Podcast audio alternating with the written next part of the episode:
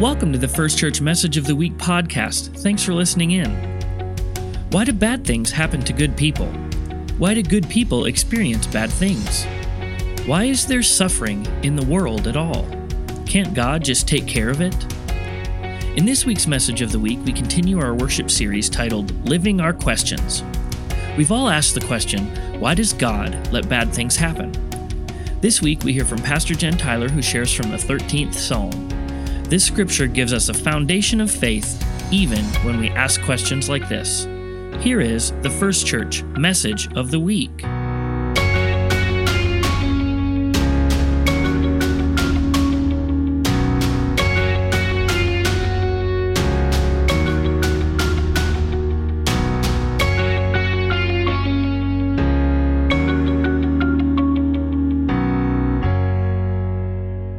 Why don't you pray with me?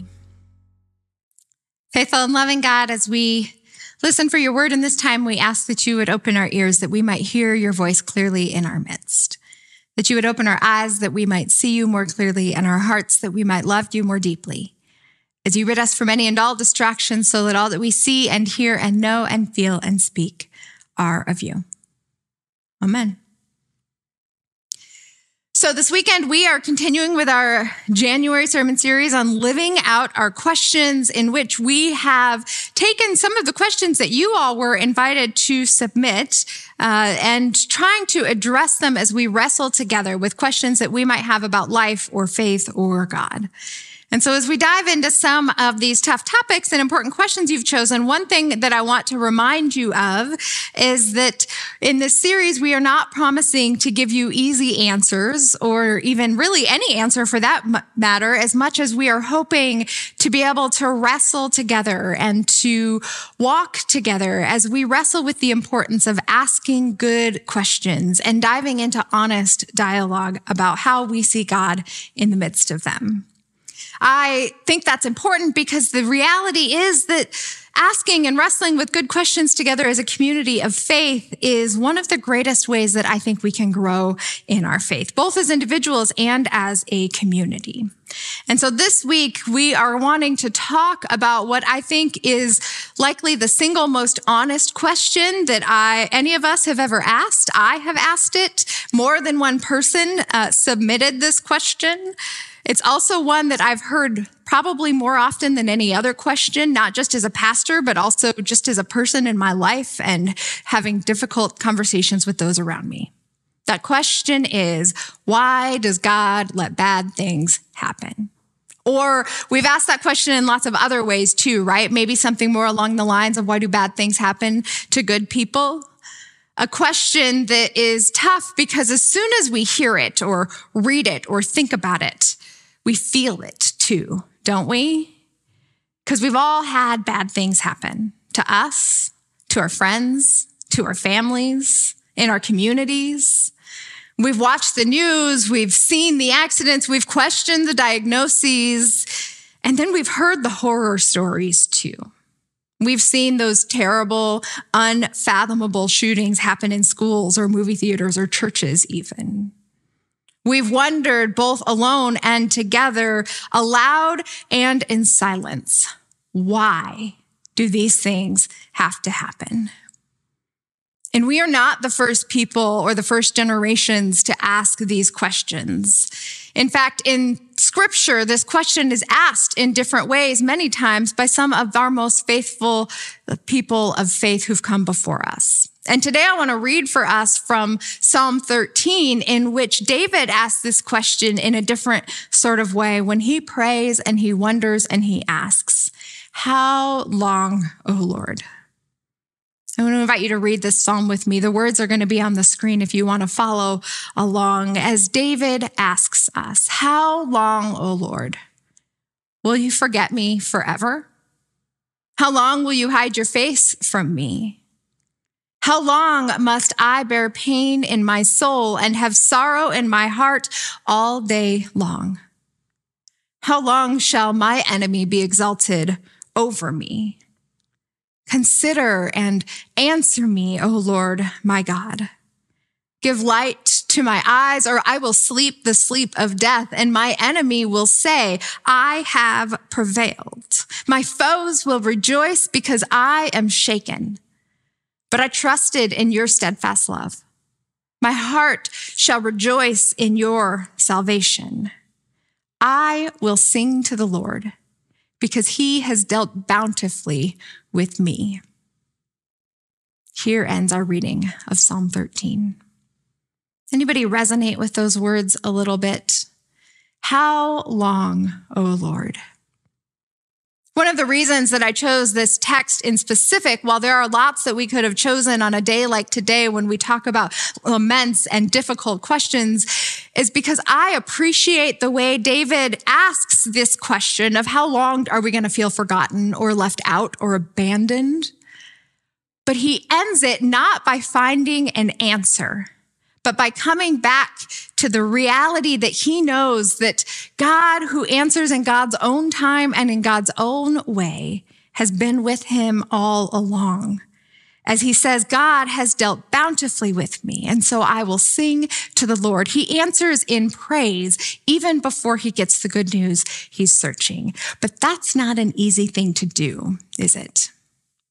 So how long, O Lord, we ask? This is, of course, an age old question that God alone knows the answer to, but it doesn't mean that we can't or shouldn't or won't keep asking it. How long, O oh Lord, will there be suffering? How long do we have to endure this pain or this heartache or this grief or this hardship? How long until we get back to that place that the 23rd Psalm refers to, that place of the still, calming waters in which we find our comfort and our peace and our solace? How long until we get to that place? Now, I imagine I am not the only one here today whose mind easily wanders when we ask questions like this to some of the trials and the sufferings or the bad things that have happened in and around our lives. Every time I hear a question along these lines, I think of the suffering in the world. Maybe for you, your worst times of suffering are long past and it drags those up a little bit. Maybe you're able to look back on those difficult times and to give thanks to God as David does. Maybe you give thanks for the strength or the courage or the community or the wisdom that helped you to get through those times. Or maybe, maybe you're in that place today. Maybe you're struggling with something difficult that has happened in your life. Or you are meddling through some of your own grief that is raw and fresh. Maybe you're processing a difficult diagnosis of your own or of someone you love. Maybe you're wondering why these difficult things in the world or war or other awful things have to happen. And maybe you're even wondering if some of those terrible things that are coming to mind for you are your fault or what maybe you have done to deserve this. But here is the good news. And that is that there is nothing that you have done to cause these hardships or this grief in their life. And whether it's today or in the past, while most of us have asked these tough questions that are not easy for any of us. And when I say most of us, I really mean all of us. I've never met a person who hasn't wondered at some point why or how or when will we see goodness, myself included. And yet, as your pastor who stands up here week after week trying to proclaim the boldest and most honest truth I know, I've wondered this question too. But behind that question is a truth that we know and can proclaim. And that is that no matter what has come, what will come, God is good. God is loving and God is all powerful. And on the good days, that truth is easy and welcome and good to proclaim, isn't it? But on harder days, when we find ourselves in the midst of difficult circumstances, I cannot help but to believe that I am not the only one who th- has thought something along the lines of, well, if God is so good and so loving and so all powerful, then why doesn't God use a little bit of that goodness to prevent tragedies or suffering or pain? Right? Have you wondered this before? Questions like these are among the few times that I genuinely wish for easy answers. Most of the time, I tend to thrive in what I call a gray world. I don't think the world is black and white. I don't think any of us get it right all the time, which means that all of us get it wrong at least part of the time. And I don't believe in some of the easy truths, if I'm honest, that we like to proclaim in hard times because they make us feel better, right? Like how everything happens for a reason or God won't give us more than we can handle. Those truths feel good at certain times, but for those of us who have been there or those of us who have seen the suffering of others up close, we know that this isn't true, that it can't be, at least not entirely. It can't be true that God doesn't give us more than we can handle, or we wouldn't continue to lose someone in the United States every 11 minutes to suicide. Every 11 minutes, someone in the US dies. That's over 135 people every day in 2022 because individuals felt like they had more in their life than they could handle and they didn't see another way out. How long, oh Lord? Now, I don't know about you, but I can't believe that everything happens for a reason either, because if everything happened for a reason, there would have to be an explanation for any tragedy that we have ever named or seen or heard of in the history of the world. We would be forced to believe that every act of sexual abuse or neglect of child is okay, because that's part of God's larger plan. If everything happened for a reason, we would be allowed to believe that people in our world, even in our own town, are going hungry because if God wanted them to have proper food, God would provide it. But I don't believe that that's how God works. Because God is not simply present in our lives to let things happen or to take things from us or to invite hardship so that God can be glorified. But rather, I do believe that in all things, good, bad, or otherwise, God is present. And God's redemptive love can bring hope and good from them. Do you hear the difference in those? That that doesn't mean God wants bad things to happen, but God is with us when they do. God longs to give us more. God longs to give us joy and freedom and the ability to make decisions. And sometimes that freedom is paired with decisions that we make that means we choose love and kindness. It means that we have opportunities to live into doing good in the world as so many people do every day. And that's when we experience the best part of this, right? It's why we have things like our ongoing partnerships with the PAC program in our schools to provide food for hungry children when they're not at school. Or why we partner with Roosevelt Elementary School just down the road, in which we collect different items every month to support our teachers and our students and our classrooms. Similarly, it's why we have a different mission of the month here every week, every month in our church, supporting different local or national or global mission partners as we use our gifts and our freedom of choice to enrich lives around us. This month's mission of the month, if you missed that announcement in our bulletin, is Jenkins Living Center next door. We have that giving tree, the old Christmas tree that's still sitting in the back as a reminder with lights bright that we can support and care for our neighbors around us, providing for residents at Jenkins in large and small ways alike. Because we are called to love our neighbors. We are called to be light that provides goodness all around us if we choose to live into that. And I could go on and on with more examples of this goodness that we could offer. But the reality is that we know that even amidst all of the positive examples, and we know there are times when our freedom and ability to make choices can be positive, the other side of that can come leading to not such positive results, can't it?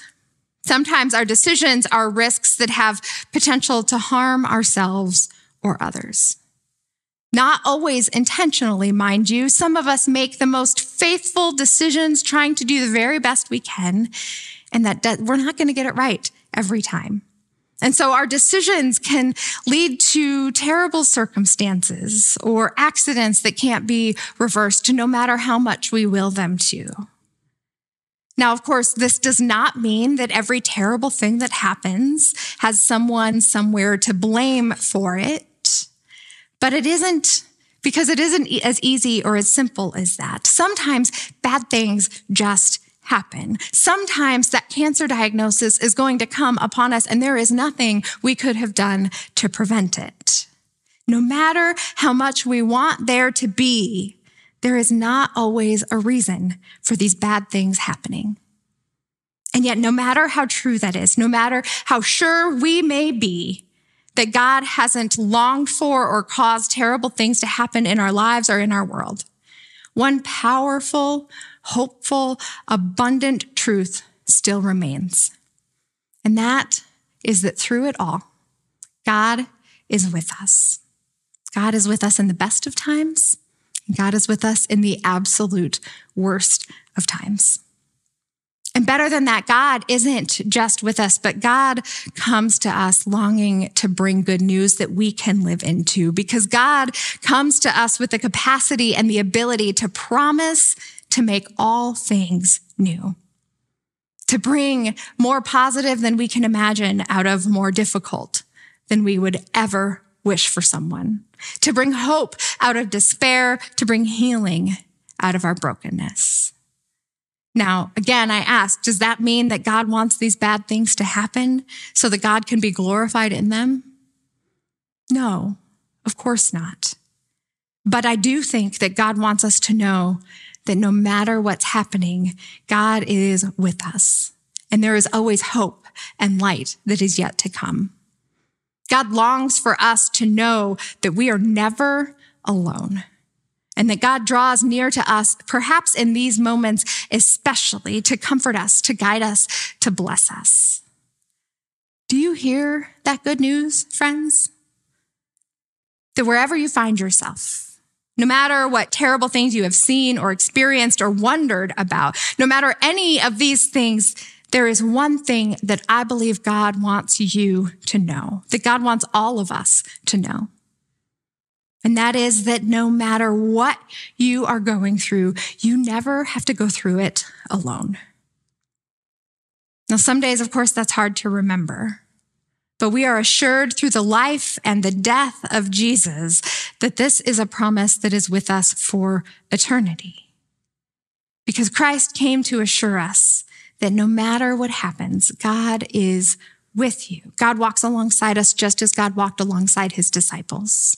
God longs to be the shoulder that we cry on, the ear that will listen to you, the hand to hold you, and the peace to comfort you. Because no matter what you are going through, no matter where you have been or what you have done or what you have left undone or what may be yet to come, you are never alone and you are never abandoned, for God will walk with you. That, my friends, is good news. That no matter what may come, may you, God's peace and God's comfort and God's hope are present for you in abundance. May we heed this invitation, embrace this good news, and live as a people of hope. Let's pray together. Generous and loving God, God who is present in all times and all circumstances and all matters under heaven. We are grateful for the ways that you walk alongside us, for the ways you provide comfort in our grief, for the ways, oh God, that you indeed walk alongside and comfort us.